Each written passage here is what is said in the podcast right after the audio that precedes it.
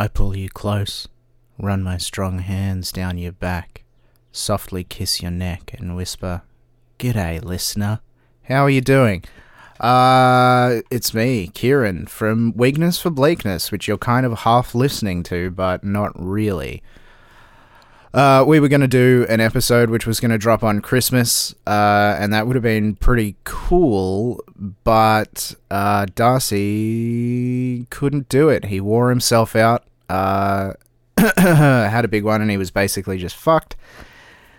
And who can blame him, because he has been working like an absolute dog the last little while. So, yeah, he done wore himself out. And so he took the day off, and that's fine. Unfortunately, I'm going away this weekend, so that means another 2 weeks, I think, without an episode. The next episode will probably be on the 15th of January. Little burp there for you. Yeah, so I just, rather than just leave it for 3 weeks without checking in, I thought I'd drop in and say hello to you. It's a shame. There was a lot to fucking speak about, including that Andrew Broad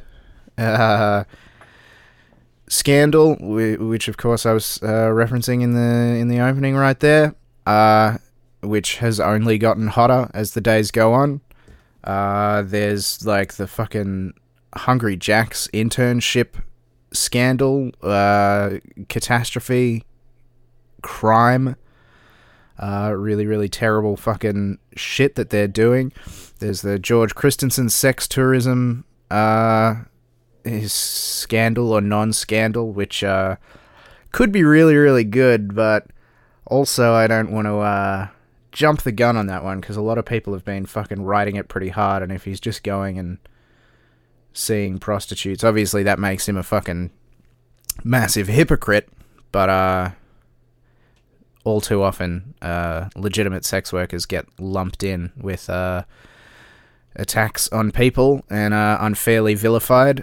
However, it wouldn't fucking surprise me one bit to find out that George Christensen was involved in something to do with trafficking or something more sinister, but as far as I know, at the moment, it could be entirely legit. And he could have just been going to visit this new bride of his. I don't know. We'll see how that one pans out. He's still a piece of shit either way. There was a bunch of racist liberal communications and also racist young liberal communications to talk about. Scott Morrison continues to step in every turd that offers itself to him. Yeah, it's been a big time. But you know, we're at the end of the year, so we're taking a little bit of time off. We'll be back halfway through January. So with that, I should have planned this out, written it more. Maybe written something funny to keep you going, or attempting to be funny, which, you know, is what we try to do, I guess. Yeah, I hope you're all having a good holiday season, especially those of you for whom the holiday season might be a bit more financially strained, or for those of you who have to work over the holidays, as I have done and as Darcy has done, and you know, you have to watch people a week out from Christmas be like, "Oh, we've closed up for the year, and you know, now I've got 3 weeks off," or whatever. Well, just for this time, even if they're very close to you, as many are very close to me, fuck those people. Bougie scum. We have to work for a living.